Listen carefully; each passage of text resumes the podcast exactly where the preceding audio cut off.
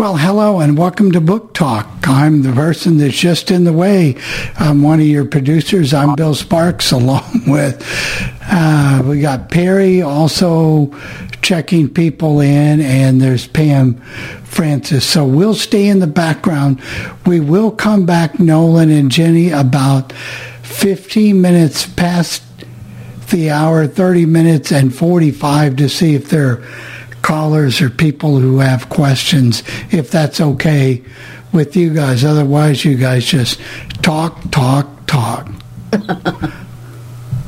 that's probably not a bad idea.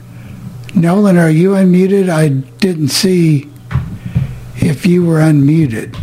I am now. How's okay. everybody this evening?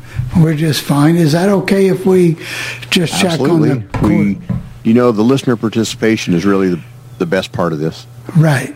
And uh, if we can get folks talking about books, that's the goal. That's the key. Uh, yeah, absolutely. In fact, if you're okay with it, we may even ask a little bit more often now and then. Just oh no, whatever you want to do. You know, if the urge hits, it's your show. As long yeah. as I you guys just it. tell us what you want us to do. Want, okay. Want us to do. We're, we're, I'm fine just, with uh, quarter past and thirty and forty-five right, stuff. We're and, just kind of in the way. And welcome to Don Horn for coming in too. Yeah, I'm grateful he's help. here. I'm grateful he's here. Yeah. He's uh, just knowing he's out there. You, you know, you the, you need a wingman, right? Out there, kind of got your back. it's a good thing. All right. Well, you two take it over. Well, welcome everybody to Book Talk. This is episode three, if I'm counting correctly. Hard to believe that's already number three, and someday we'll be talking about 300 and uh, yeah, be blown away. How was your week? Very, very good. I um, finished another one of those Kent Krueger books. I'm ready to move on to something else now. This one left me hanging, and I hate the ones that you have to read the next one to see what's going to happen. I like for them to wrap it up. I've always felt really bad for people who got into a series like that and then for whatever reason were no longer alive and never could get never could finish it. I, I that was that's that's like wow that's that's got to be tough. never got to finish your series. Uh, uh, I guess those who believe in the eternities will recognize that there may be other ways to, to do that. I don't know. Well, um, and, and I get tired. I'm not very good at reading the whole series. Do you? Do you start from the beginning and read the whole thing one after the other, or do you? No, I don't. Break? That's the secret. I don't believe in reading them one after another. I think the burnout rate becomes just unsustainable, and so I will literally split them up, break them up, um, put stuff in between. You know, it's it's sometimes as long as four months before I will get back to the next book in a series that I've, let's say I've just finished one this week. Um, it'll probably be early summer before I get back to the next book in that series. And I do that on purpose so that it remains fresh and gives me something to look forward to. So I, I know there are people out there who binge them, you know, just one after the other after oh, the other. Yeah. And I admire those people a lot because that's a lot of stamina. I'm not sure I have it. Oh, well, uh, I, I evidently don't because I, I find it hard to, uh, to keep well, to keep enjoying the series because it gets predictable or you well, get there's the problem. the... you start to think less and less of the characters don't you? It's uh, yes you do. what's the old old adage that familiarity breeds contempt? Uh, yeah. And boy that's the truth with these series. You you get to a point where ugh, you just don't care after a while. Well, and, and you and some of them they put them through so many circumstances, and you think, what else can you do to these poor people and yeah, keep it interesting? Yeah. How but, many how many corners can you back these people into? Yeah, absolutely. I want to extend a special welcome to people who are here from DB Review. Um, for those who aren't familiar with it, it's a email list in which blind and visually impaired people share reviews and comments and thoughts about books they've read from the National Library Service uh, for the blind. This program isn't restricted to to just the National Library Service. We're going to talk about books from everywhere. Um, but if you're new here today and you you got the announcement at DB Review, I want to express my personal thanks to you for coming. It means a lot more than you, you realize. Thank you for that. So, book the the weekend books. You you mentioned a series that you a book uh, uh, that you finished. Did you like it? What was it? Do you remember? Um, it was called Mercy Falls. Okay. And it's part of oh this one of those collections where they had three books, and it's the one in the middle, and and it's oh it it was. I didn't like the ending of it. Okay. Because it kind of leaves you hanging. Because now you have to read the next one to see what's going to happen to him. But you know, in this one, um, Cork O'Connor, someone's hired a hit and they they want to take him out, and of course he goes. They they set it up so he gets called to a crime. What's supposed to be a crime scene, and then mm. when they end up shooting his partner instead of him. And oh dear, my goodness, that's uh, Krueger's a, a brilliant author. He had a story, a short story, in a book I read this week. This week has been a bit interesting for me so, quick background, real quick. Don Horn and I had a good-natured argument several months back about whether those NLS compilations that you get three books on a cartridge or three books per download or four, however many it is, six. Some I've seen as many as six. That's terrifying. um, he and I had a good-natured argument about whether that's actually from the publisher or whether that's an NLS way of saving a bit of money on those cartridges. And I maintained stubbornly that it had to be NLS. It can't possibly, the publisher can't possibly do all those. He uh, was very calm and he just said, oh, okay, yeah, just, but just go out and look, do some searching, look at, look, look at it, run your own numbers. And of course I found out he was right. that in fact, many times the publishers are the ones who create these compilations. Sometimes they're called box sets. Sometimes they're called other things. However, this week I read one that was really was an NLS only kind of deal. It was called The Best American Short Stories from the years 2015, 2016, and 2017. The Best American Mystery Stories from the from those years. And each year they had a different editor. One year they had uh, John Sandford, who wrote the famous Louis Davenport. Uh, I guess that's what his name was, Lewis or Davenport, uh, the Prey books. Um, and then one year they had, um, oh gosh, uh, Elizabeth George, who wrote the British series about Sir Thomas Lynley, the Scotland Yard detective who was also a lord, a member of parliament or something. Um, anyway, my point is that that was a 42-hour endeavor. and uh, fortunately for me, or maybe not fortunately, I don't know, I didn't sleep real well this week, so I got, had plenty of time to slog through it, to dig through it. There was lots of great stories in there, and I I won't go into the review here. Um, it's hard to review short stories anyway. But I thought the 2017 book was the most filled with good, good, good stuff. Um, C.J. Pickett, who is a famous mystery writer, writes uh, from Wyoming. Um, his story was really excellent. Craig Johnson, the guy who does the Walt Longmire mystery series, also from Wyoming, interestingly enough, had a great story in there. Um, it's the only story I've ever read where a prosthetic eye saved lives. And I'm, that's all I'm going to say. You have to go download it to read that. Uh, so that was my week in books. Um, I managed also a middle grade book that my granddaughter recommended to me three years ago at the beginning of the pandemic. It was March of 2020, and she and I are both we're both kind of crazy. And oh my gosh, we're both at home. What do we do? And uh, we got to just talking to one another, texting over the phone. And I said, "So what do you think I should read?" Because I don't know. I'm I'm just at, at wit's end here. She told me about a series um, called Wings of Fire, which is a middle grade, like grades four to seven, series of books about fictional dragons who solve problems and fight one another and all kinds of things. And um, I've been reading that series over the last three years off and on, uh, with about four or five months in between. And I finally wrote to her this week and said, "Hey, I'm on book nine. And she wrote back and said, "Oh my gosh, Grandpa, that's so old school. Why are you still reading that series?" I'd forgotten that three years in a young person's life is like a half century to us, right? It just she just couldn't believe she was a little bit uh, uh blown away that I would. She's like, "You can give up on it. You're not going to hurt my feelings." so I may actually do that. It wasn't a wasn't a great book. So, um, I have a few specific recommendations. Can we get to at least one of those right now, and then we'll maybe then we'll take some listeners? calls after that. We've got a few people wanting to talk to you. Okay, let me let me do one quick one, and then we'll just open it up. Um, nah, come on. So the BookTube and InstaBooks and the the online book community, let's call it that. Um, these are folks who have either YouTube pages, uh, channels about books, or they use Instagram, and they have a, a whole subset there called InstaBooks that they use. Uh, also, some of the podcasters out there who do book podcasts, uh, currently reading comes to mind. Uh, Sarah's Bookshelf. There's a whole bunch of them out there that that I uh, enjoy. Um, they have chosen the month of March to to celebrate middle grade books, and I thought I'd, in that spirit, select a middle grade book that anyone can read and really fall in love with and, and enjoy, regardless of your age. Um, I gave this thing uh, five stars on Goodreads.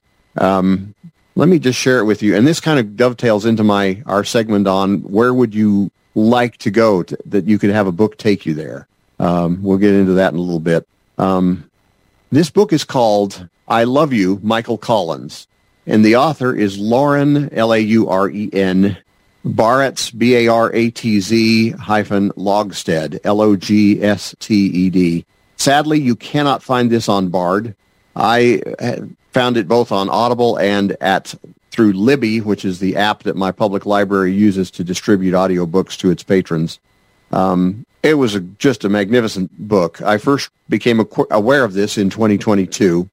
Uh, I um, it's about a little girl named. Here's the setup. Mamie is one day away from the start of the 1969 summer vacation as this book opens. Teacher calls her in, her and her class, gives her a final assignment. You guys have to write a letter to one of the three astronauts who are going to the moon later this summer. And most of the girls chose Neil Armstrong because he was because he's he was dashing to them and kind of a swashbuckling kind of guy, and they really thought it was cool that he was going to be the, the the big guy. Lots of the boys chose Buzz Aldrin because he had a really cool name, and they wanted to write to somebody like that. Mamie chose to write to Michael Collins. Um, one assignment away from freedom and all the good fun she could possibly have for the summer, and she drew Michael Collins to write to. Um, she does a great job with this, and she decides to keep writing to him throughout the summer, even though her assignment was only to write one letter. Um, she keeps writing him and talking about her life as a as an 11 year old girl, um, the summer of Apollo 11, and all of the changes that she goes through. Um, I love this book. It made me cheer in places, and it actually caused me to choke up in a couple places. Her, um, she just I don't know how to describe it to you. As the summer goes on, her family disintegrates and her mom leaves first because dad won't do a moon launch party. And then dad leaves to go find mom. And then a sister leaves because she's got a job to do or something. And poor little Mamie is at home, this 11 year old girl, running the house, just like Michael Collins is out there circulating, uh, circum, circumnavigating the moon and trying to keep uh, the, the home fires burning until the other guys can get back. So there are some real similarities between Mamie and Michael Collins. These letters are filled with a kind of childlike innocence, and yet they're they're very much a part of their time. You feel 1969 all through this thing. Um, it's just a lovely, lovely book. Once you read it, it's not something you're going to forget easily. Again, it's called "I Love You, Michael Collins" by Lauren Baratz hyphen Logsted, and uh, in the spirit of Middlemarch, that's one I would highly recommend. I'm done. Let's let's toss it out to the right. listeners. We've got Beth. I think Beth is still hanging on there. Beth, you want to unmute yourself, please? I believe I'm unmuted. Yes, you are. Go right ahead, please. Great. Well, I, I finally did something and I'm so excited. I was, when I mentioned the Orphan Train Adventures by Joan Lowry Nixon, when I mentioned that last week, I looked in Start Page for all the titles of those books. I, I put it in as Orphan Train Adventures by Joan Lowry Nixon in order, and I, I found all seven of them. And, and I was able to put the list of the titles in a document. Oh, And- congratulations! Thank you. And I'm wondering if I should um, put that, if I should let Jaws read that. to all of you, or or should Well, I read? It, what it may you- not circulate well on the over your microphone into our podcast, and we have to think about the quality of the podcast a little bit.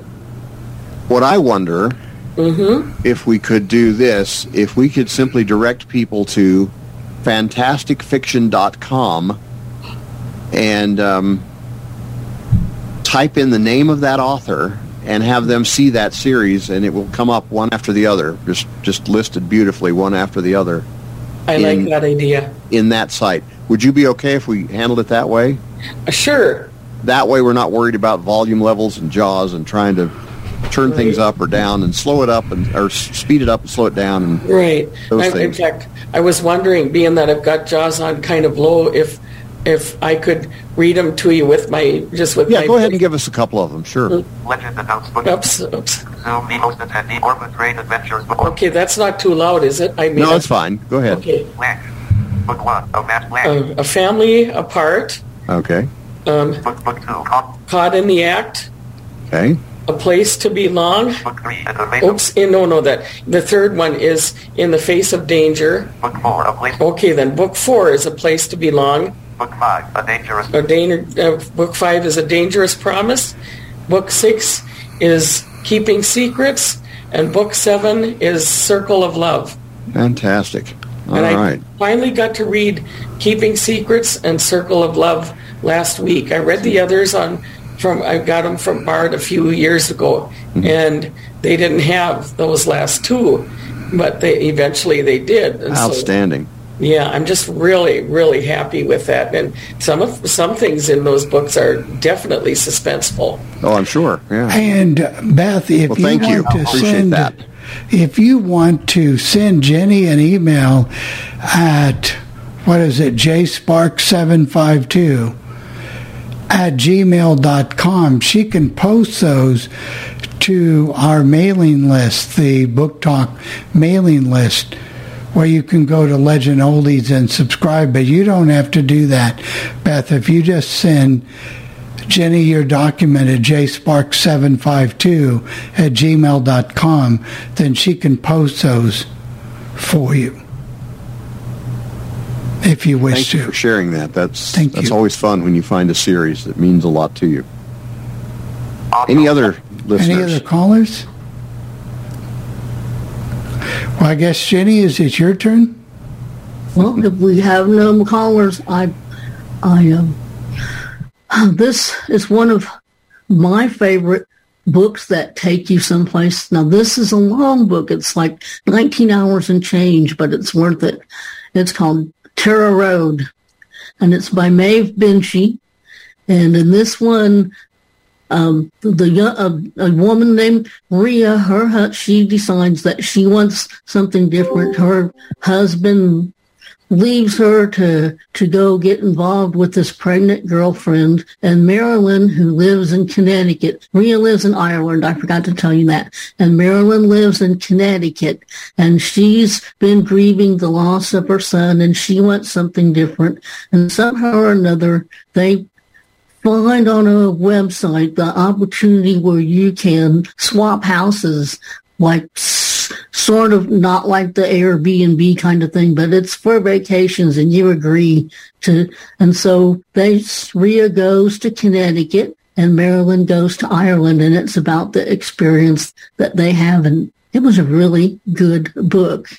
It sounds And wonderful. And she ends up, st- well, I won't tell you how it ends up, but, but it was a really good book. And, and you see these, the two women change as, as time goes on. And, and that was, um, Tara Road and it's by Maeve Binchy and the, the D- Bard number, if anybody wants that, is DB 47670. Outstanding. Thank you. You know, uh, Emily Dickinson once wrote, There is no frigate like a book to take us lands away, nor any coursers like a page of prancing poetry. This traverse may the poorest take without oppress of toll. How frugal is the chariot that bears the human soul. Kind of flowery language, but her whole premise is beautiful here. The idea that books, with books, you can travel to all kinds of far-flung places and experience all kinds of amazing things. Um, I thought about where I would travel based on books I've read. My dad's family has come from Scotland and um, many years ago, over a hundred. And when I came across the John Rebus, Rebus, excuse me, John Rebus series by Ian Rankin, R-A-N-K-I-N, uh, Rankin does such a great job of describing Edinburgh, the, the city in which Detective Rebus, uh, Rebus works. Sorry, I can't say his name right.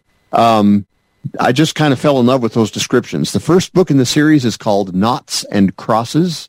Um, and that's knots with a K, K-N-O-T-S, and crosses. The order number, should you download this, is DB64063. And I don't have the description pulled up real quick here, but again, it's it's uh, a case where at some point uh, John Rebus's own daughter is in serious trouble uh, and he's he's ignored the signs leading up to um, the difficulty, and uh, someone who is a killer is is getting ever closer to his own family, and the suspense really builds and builds in this book. It's a rather long series; there are twenty some books in it. Although the author seems to indicate that he's pretty well done writing them as nearly as he can tell. Um, but it's you know his descriptions of, of Edinburgh are so vivid and bring he brings it to life so much that uh, gosh, you just want to be there and be part of it with him. Um, another cool. place, go ahead. That's cool when they can do that and make you yeah. want to be there. Yeah, you just, he's great. You feel the cold and you feel the, uh, just, you just feel that whole environment of that city. And, uh, I'm sure it's less glamorous than he portrays it. Maybe it's, I don't know, some kind of a dirty uh, smog slug hole. I really have no idea, but his version of it is the one I would love to visit. So that's uh, that's it's good when they can make that happen.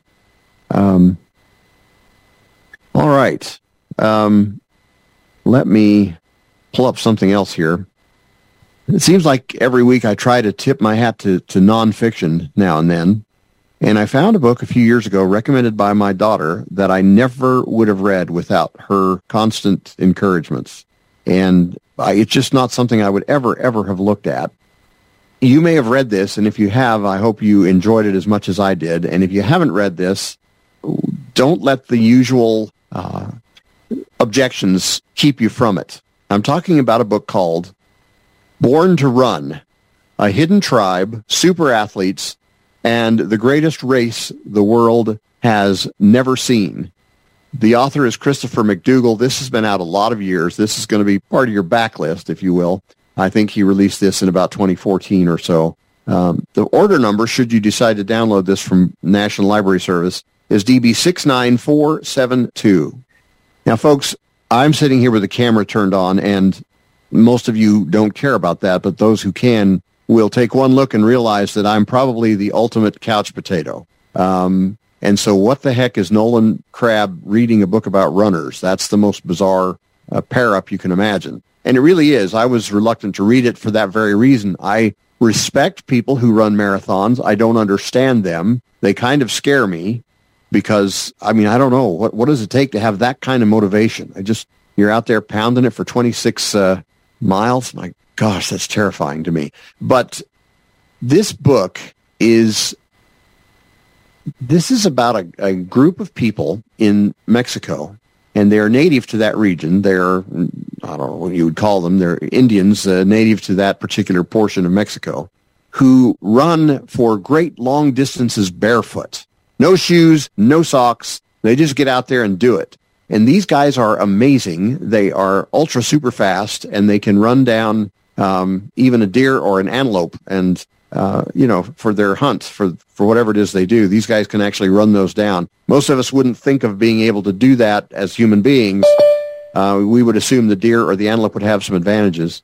Um, but this author looks at the concept of running shoes with Americans and the fact that we're constantly buying ever more expensive running shoes to help us keep from being injured. And his premise is that if we did less of that, our, our feet are actually made to run and meant to, to, to use.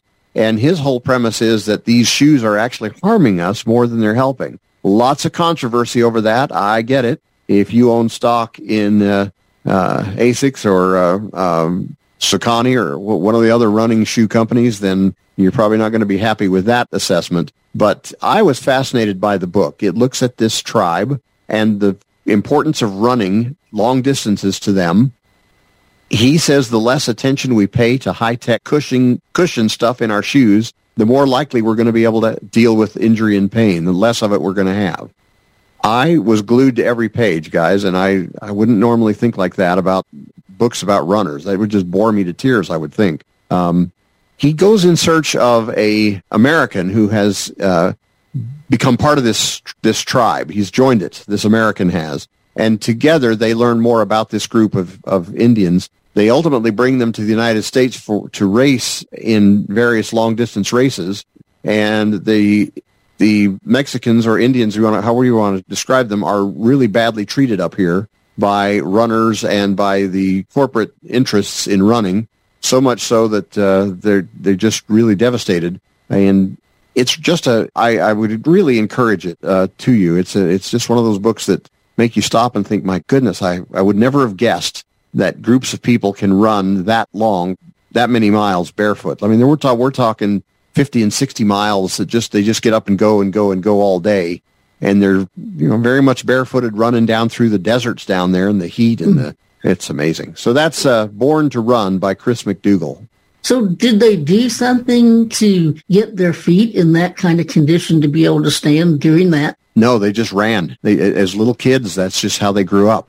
And uh, his whole premise is if you use running shoes, you may be able to run in the turkey trot this Thanksgiving, but you'll probably be injured and won't be able to run in the in the uh, jingle jog uh, at Christmas time. Uh, he really stresses that whole premise that uh, that that our we may actually be harming ourselves with these fancy shoes more than we're helping. He also points out statistics in which he proves that Americans who ran in the 70s with less cushiony, less high-tech shoes actually ran faster than do current Olympians of, of our day and time. Uh, he, his whole thing is that we we just did better with uh, with less, fewer frills. So, so it was a fascinating book, and I uh, well, really well written. Um, the author has ways of really holding your interest.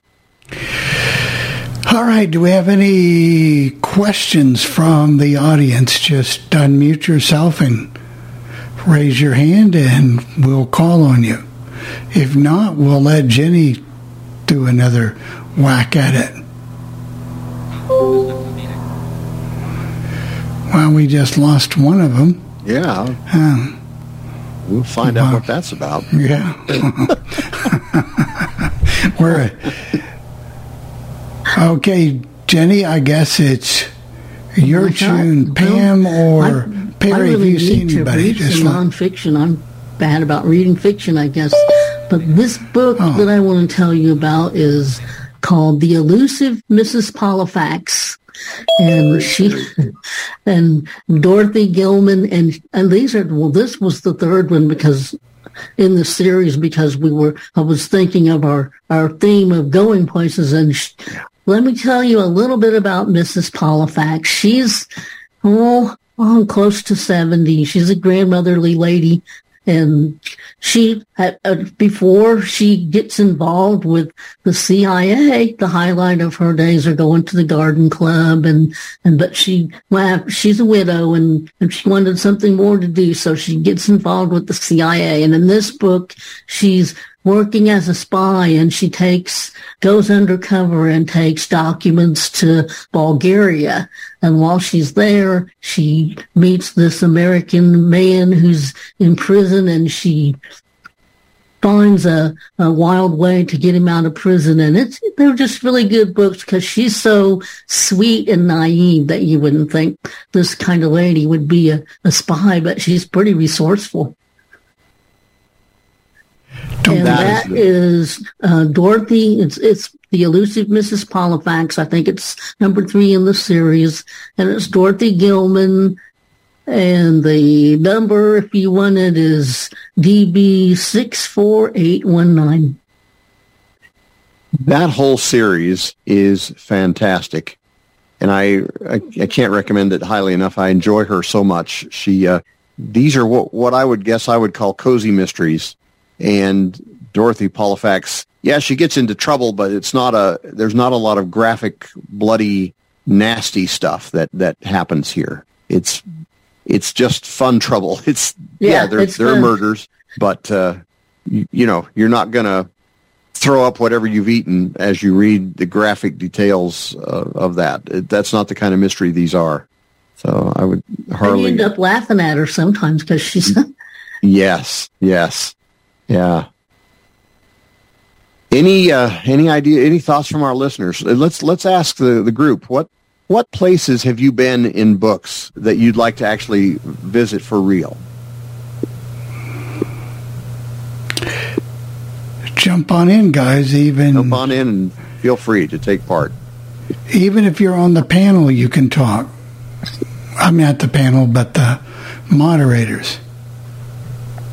Hi, this is Randy Shelton. I'm on DB Review, and I I came in when I saw this announcement. Um, but one of my favorite authors, and I tend to reread some of her books, especially when times are tough and I'm going through a lot, and I just don't feel like reading books that have a lot of mystery and Mhm. murder and mayhem.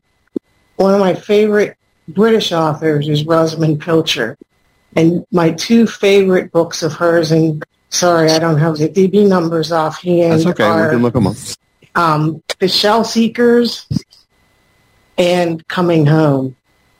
And Coming Home is over 40 hours, but oh, it's just such a good family story. And Shell Seekers is around 25 hours. And it just, I want to go to Cornwall. Every time I read that book, it my that's actually I would love to just go to England and go to Cornwall and some of these other places that she writes about to see if it's how because she brings it to life. And I would just love to see if her descriptions fit the actual place. And I suspect they do because they always say you should write about what you know. And she wrote about what she knew. So Fantastic. It looks like a, a great book, and it obviously was a bestseller back in the, the mid mid to late '80s that when it debuted. Um, yeah. The Shell Seekers was her last one, I believe, or close to it. And I think the- it came out in the 90s. Right, and the order number on that is DB two six nine eight seven. If you can download it, once again DB two six nine eight seven for the Shell Seekers. Remind me of what the second one was. Coming Home. Did you talk about that, or did I interrupt you? Yeah, Coming Home is the longer of the two. It's the 41 hour book and it it focuses on a family, a young girl, talk about Middlemarch. She's in her teens when the book starts out and it takes place during the time when the Raj was ruling England and her father goes, he was working in India and he's transferred to Singapore and her mother and little sister go, have to leave England to go to Singapore and mm. they leave her behind. Judith is her name. And they leave her behind and she stays at a boarding school and different things happen and she ends up becoming best friends with a young girl who goes there who's much wealthier than she is. And she's drawn into the family and it goes through her teenage years and first loves and um and then it it ends shortly after World War II. So if you want a good long read, especially this time of the year, Well, there's a lot to be said for that. And we're going to read it. Don't worry. cold, cold nights, and yeah, the Yeah. DB number on that is DB four zero eight four zero. By the way, for any of you who are taking notes or who want to get the show notes later, DB four zero eight four zero. The book is coming home. Thank you for those recommendations. you're welcome. Appreciate it. Thank you, hope- Randy. And these are posted as a podcast, Nolan. So every week the podcast is posted. We're having a little trouble with iTunes, but they are podcast. They are posted on legendoldies.com and you just click on talk shows and book talk and you'll be able to download it or search for it in your favorite podcatcher. So the podcasts are available weekly. This will be our third one, of course. Yep. Yep. Any other listener uh, thoughts about where you'd love Yeah. to go that a book has has taken you? No, I've got one. Okay.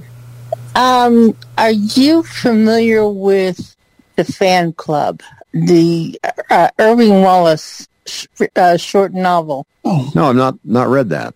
Um, he Ir- Irving Wallace read. He wrote. Oh my gosh, all kinds of stuff about all kinds of things. But this particular book, this is not new. Um, he um, he wrote this. This lady was kidnapped. Yeah. And yeah. Anyway, she somehow figured out a way to write a letter to somebody she wanted to get a letter to. And she used the letters of the city where she was as the first letter. It, is spelled out Arlington. Okay. And the, anyway, the upshot of it was this is how she was found. Um, I'm not going to give give away the book itself, but it, it was it it told how how she was treated and how she got there. She was she wound up she wound up in a mountain on a mountain in the middle of nowhere, and by the grace of God, they found her. I'll just say it that way.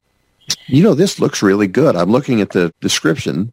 Um, I don't want to interrupt you, of course, if you have more that you want to say about that. Then No, it's ahead. okay. The Just check it description reads the description meet, reads four ordinary men meet in a bar and contrive to physically possess the world's most coveted and worshipped love goddess, actress Sharon Fields.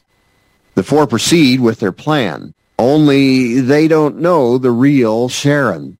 The uh, the annotation reads explicit descriptions of sex, strong language, and some violence. 1974. So that's the description of that from the National Library Service. Actually, does Yes. sound like a pretty good book. It's not as explicit as one would would Uh, yeah, would think right. in, in these di- in this day and age. I'll bet that's right. Yeah, makes sense. Know, back in the seventies, their Maybe. their description of explicit was a whole lot different than ours is now. Yeah, exactly. But it's it's really a, an interesting short book. For those of you who care, Chuck Benson uh, is the narrator of this. I always love his narrations. I'm sorry he's no longer alive, but uh, because he, he always did top flight work on whatever he narrated, in my judgment. So thank you for that input. We appreciate it. Any other listener things? yes. Okay, go ahead, please. Nolan, you know, one of the things that we're very fortunate now because of the immediacy with which we can get books. Mhm. And I love to travel. I may not do it again, which breaks my heart. But when I travel now, or when I've traveled since we have more immediate, or even before, if I could orchestrate it, I always tried to, you talk about going places, I always tried to find fiction that took place in the places that I was visiting. Fun. So when I went to Ireland, I read Maeve Binchy. When I went to Israel, I read, I don't remember, that was 86, but I, I, I ordered a book months and months in advance that took place in Jerusalem. Mm. And I can't tell you, for me anyway, how meaningful it was to be in the country or in the state or wherever I was that, that I was reading about because I was having that immediate experience and then I was reading about it. Just the other thing I would say, and this is a separate, but I love you, Michael Collins is up on Bard. I verified Oh, I didn't that. realize that. Yeah, yeah. Oh, thank you. Um, yeah, it is. And just the other, while I'm, because uh, Jenny was talking about the William Kent Krueger, with those two books, the one that you just finished and the, the fifth and the sixth one, he, I read his blogs. I'm a little bit addicted to Krueger. Um, I've also had a little bit of correspondence with him on two occasions, actually. He's a very nice man. But anyway, um, he set out when he wrote those the fifth and the sixth books in the series. He set out as a writing challenge to write two books that would stand on their own, but would dovetail with one another. But that's the only place in the series where you're going to have that feeling like I got to go right on to the next one. All the rest of the series books, I haven't read the newest one. I have it downloaded along with 87 other books, but um, but those are the only two where you're going to have that feeling like I've got to go right on. Okay. Well, that's good knowledge. Well, that's good to know because that was one thing that I always liked about the earlier ones, especially is you know you you could you didn't feel bad if you went away and, and Yeah, read something yeah. else because, but you don't want to leave the character hanging. you have to know what happens to him. No, hey, we've got a 636 phone number with a question. Just unmute yourself, please, and jump in. Hi, this is Gil Harris in St. Louis. And um, I wanted to uh, comment on the Virgin River series by Robyn Carr. Uh, reading that series, it's been a while since I finished that series, but uh, it uh, always made me want to go visit there, maybe live there, even though it's a fictitious town. Uh, she made it so um, real in her books and uh, so inviting that I always wished I could go visit and maybe live there. Um, Yes. also, um, I've been listening with my wife to the Spencer Quinn uh, books. Those are so uh, fun, aren't Bert, they? Bert and Chet or Yes. whatever.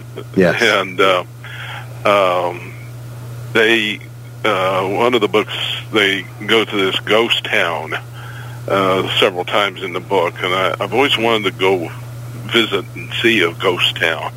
and it, it, in the description there, it made me really want to go go see that ghost town. Yeah. And, uh, They are I've really really fun enjoying- places.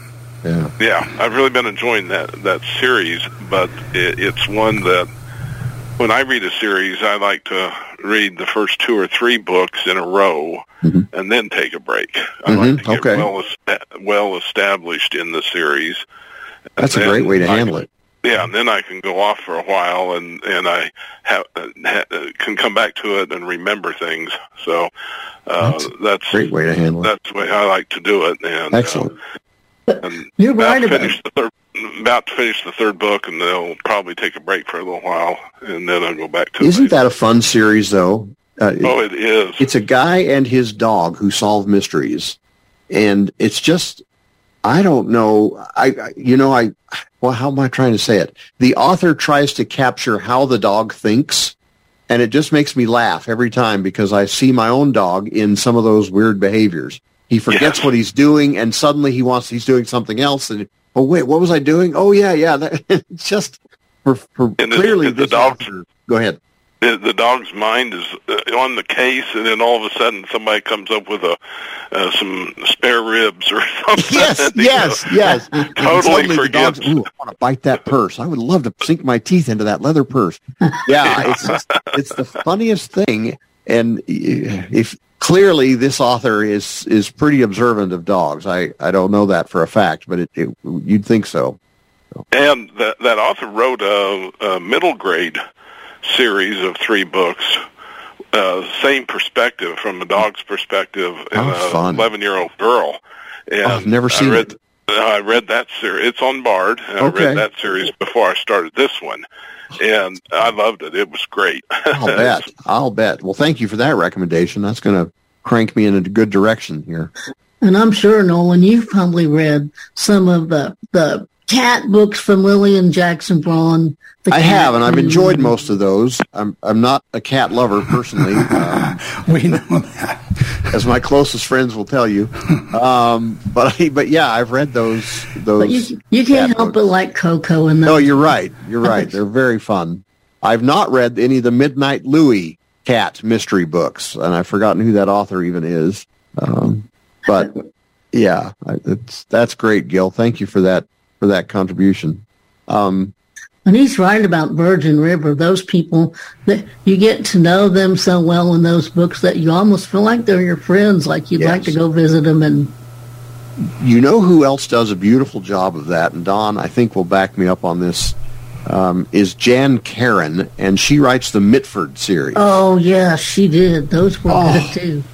Is that not a magnificent? You just want to be in that town with Cynthia and the, uh, the that that Reverend, and One you think about them off and on. you do. Yes, you do. They come to mind a lot when you know you're listening. If they were real, you'd wonder how they were. you know?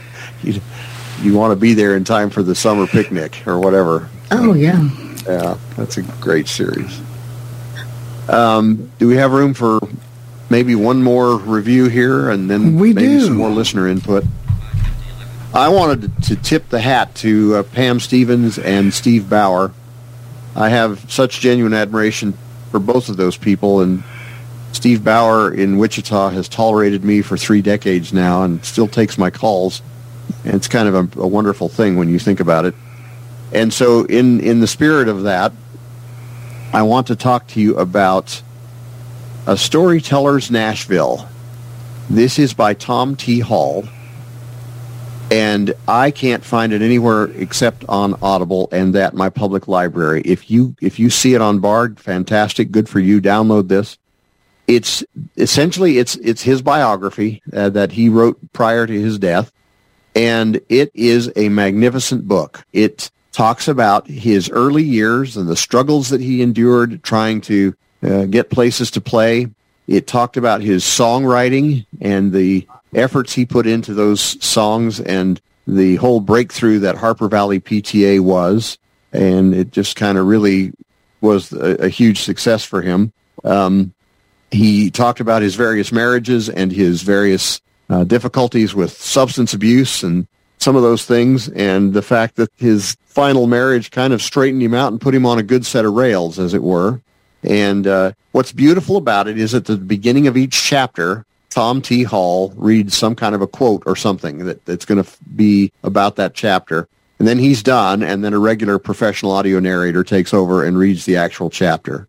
But he talks about Nashville as it was back in the 60s and 50 or, you know, 70s and all those years when he was at the top of his game. And he refers to female country artists as girl singers. I guess that's what they were called in those days.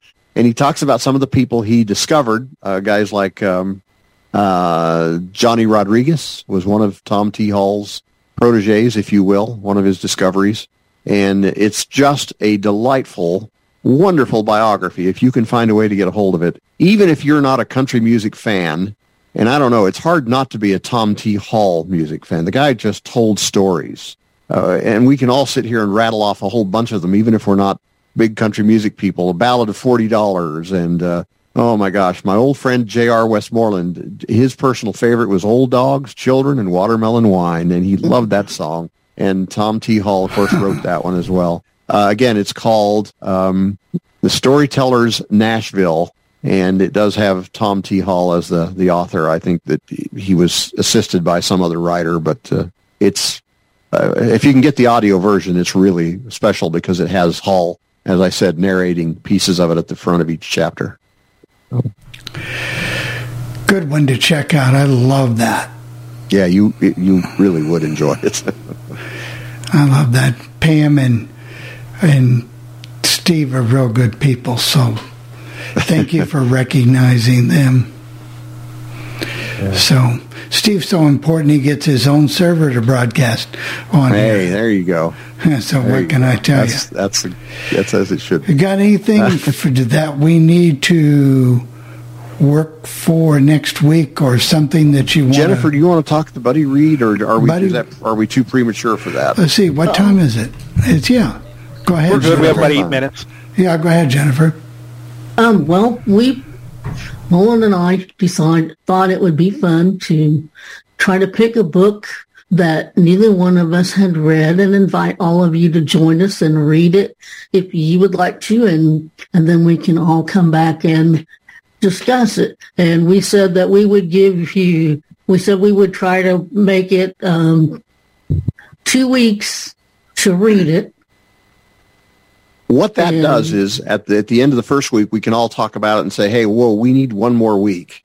So we're, we're going to make it just a teeny bit flexible there. Two weeks is, is ideal. Three may be, you know, more what we need. We're not sure. We've never done this before. So, um, and the we can we can stretch it out if we find out we need to or change Exactly. it if it's but the book that um, i found is called the 620 man and it's written as the time 620 with the colon in it and it's by david baldacci and it's about a it's about a man named thomas Devine and Travis, good grief, Travis Devine, and he's a very, you know, he's leads his regular life. He goes to work, comes home, and he's in high finance, and he has he's go, goes about his routine and all, and he gets an email one morning that changes everything. This think looks really good, doesn't it? it does? It sounds like a good book. Would I you like mind if I read the publisher summary? No, you can. It reads as follows. Every day, without fail, Travis Devine puts on a cheap suit, grabs his faux leather briefcase, and boards the 620 commuter train to Manhattan, where he works as an entry-level analyst at the city's most prestigious investment firm. In the mornings, he gazes out the train window at the lavish homes as the uh, I can't read the oh as the uber wealthy dream dr- oh at the lavish homes of the uber wealthy dreaming about joining their ranks. In the evening, he listens to the fiscal news on his phone, already preparing for the next grueling day in the uh, in the cutthroat realm of finance. Then one morning, Devine's tedious routine is shattered by an anonymous email. She is dead. Sarah Hughes, Devine, uh, Devine's co-worker rather, uh, and former girlfriend, has been found hanging in a storage in a storage room uh, in the storage room of his office building, presumably a suicide, at least for now, prompting the NYPD to come calling on him. If that wasn't enough, before the day is out, Devine receives another anonymous, vis- ominous visit, sorry, another ominous visit, and a confrontation that threatens to dredge up grim secrets from his past in the army, unless he participates in a clandestine, um, and then the, the publisher summary cuts off Investigation. there. Yeah, investigation. Yes, thank you. The order number on that, for those of you who, oh, I, I do want to be part of this one. The order number is DB 109013. Once again, DB 109013. And uh, yeah, that sounds excellent. When do we want to start and uh, what are your thoughts? Well, what do you think? Um, if we want to start this week or Yeah, I, I don't see why I couldn't start this week. Um, let's ask this current group of listeners, are there any of you who think you might want to join us? We're not asking for a altar call or some sort of heavy commitment here. But uh, I would be interested in it. all right, well, that's that's all we need. We just need one vote. Yep, yep. Out of the mouths of two or three, or, or can the shall the truth be established, or something? They say. Yeah, let's do that. Let's uh, let's plan on starting that this week. Again, DB one zero nine zero one three. If you need the number.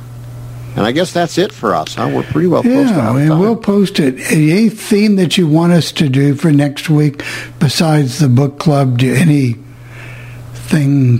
that you've got in mind for next week? Yes. I would like to know about your favorite place to read. Is it a couch? Is it a bed? Is it outside in a swing? I would like all of you to come back next week if you're willing and talk about the one place in the world where maybe it no longer exists. Maybe it was a place when you were a kid. And uh, but yeah, I think it'd be kind of fun to talk about where we read best. That follow along with we're going to do on the coffee club tomorrow a review of the new Victor Stream 3 a demo of it and a, something we got from YouTube so I got a of- suggestion for a theme for you guys for one week. We'd love to hear it. When when there is a movie written about a book, Mm-hmm. how has the movie ruined it? Okay, we can we can talk about that from the page to the film. Yeah, we can Oh yeah. we can spend a week on that one. Yep.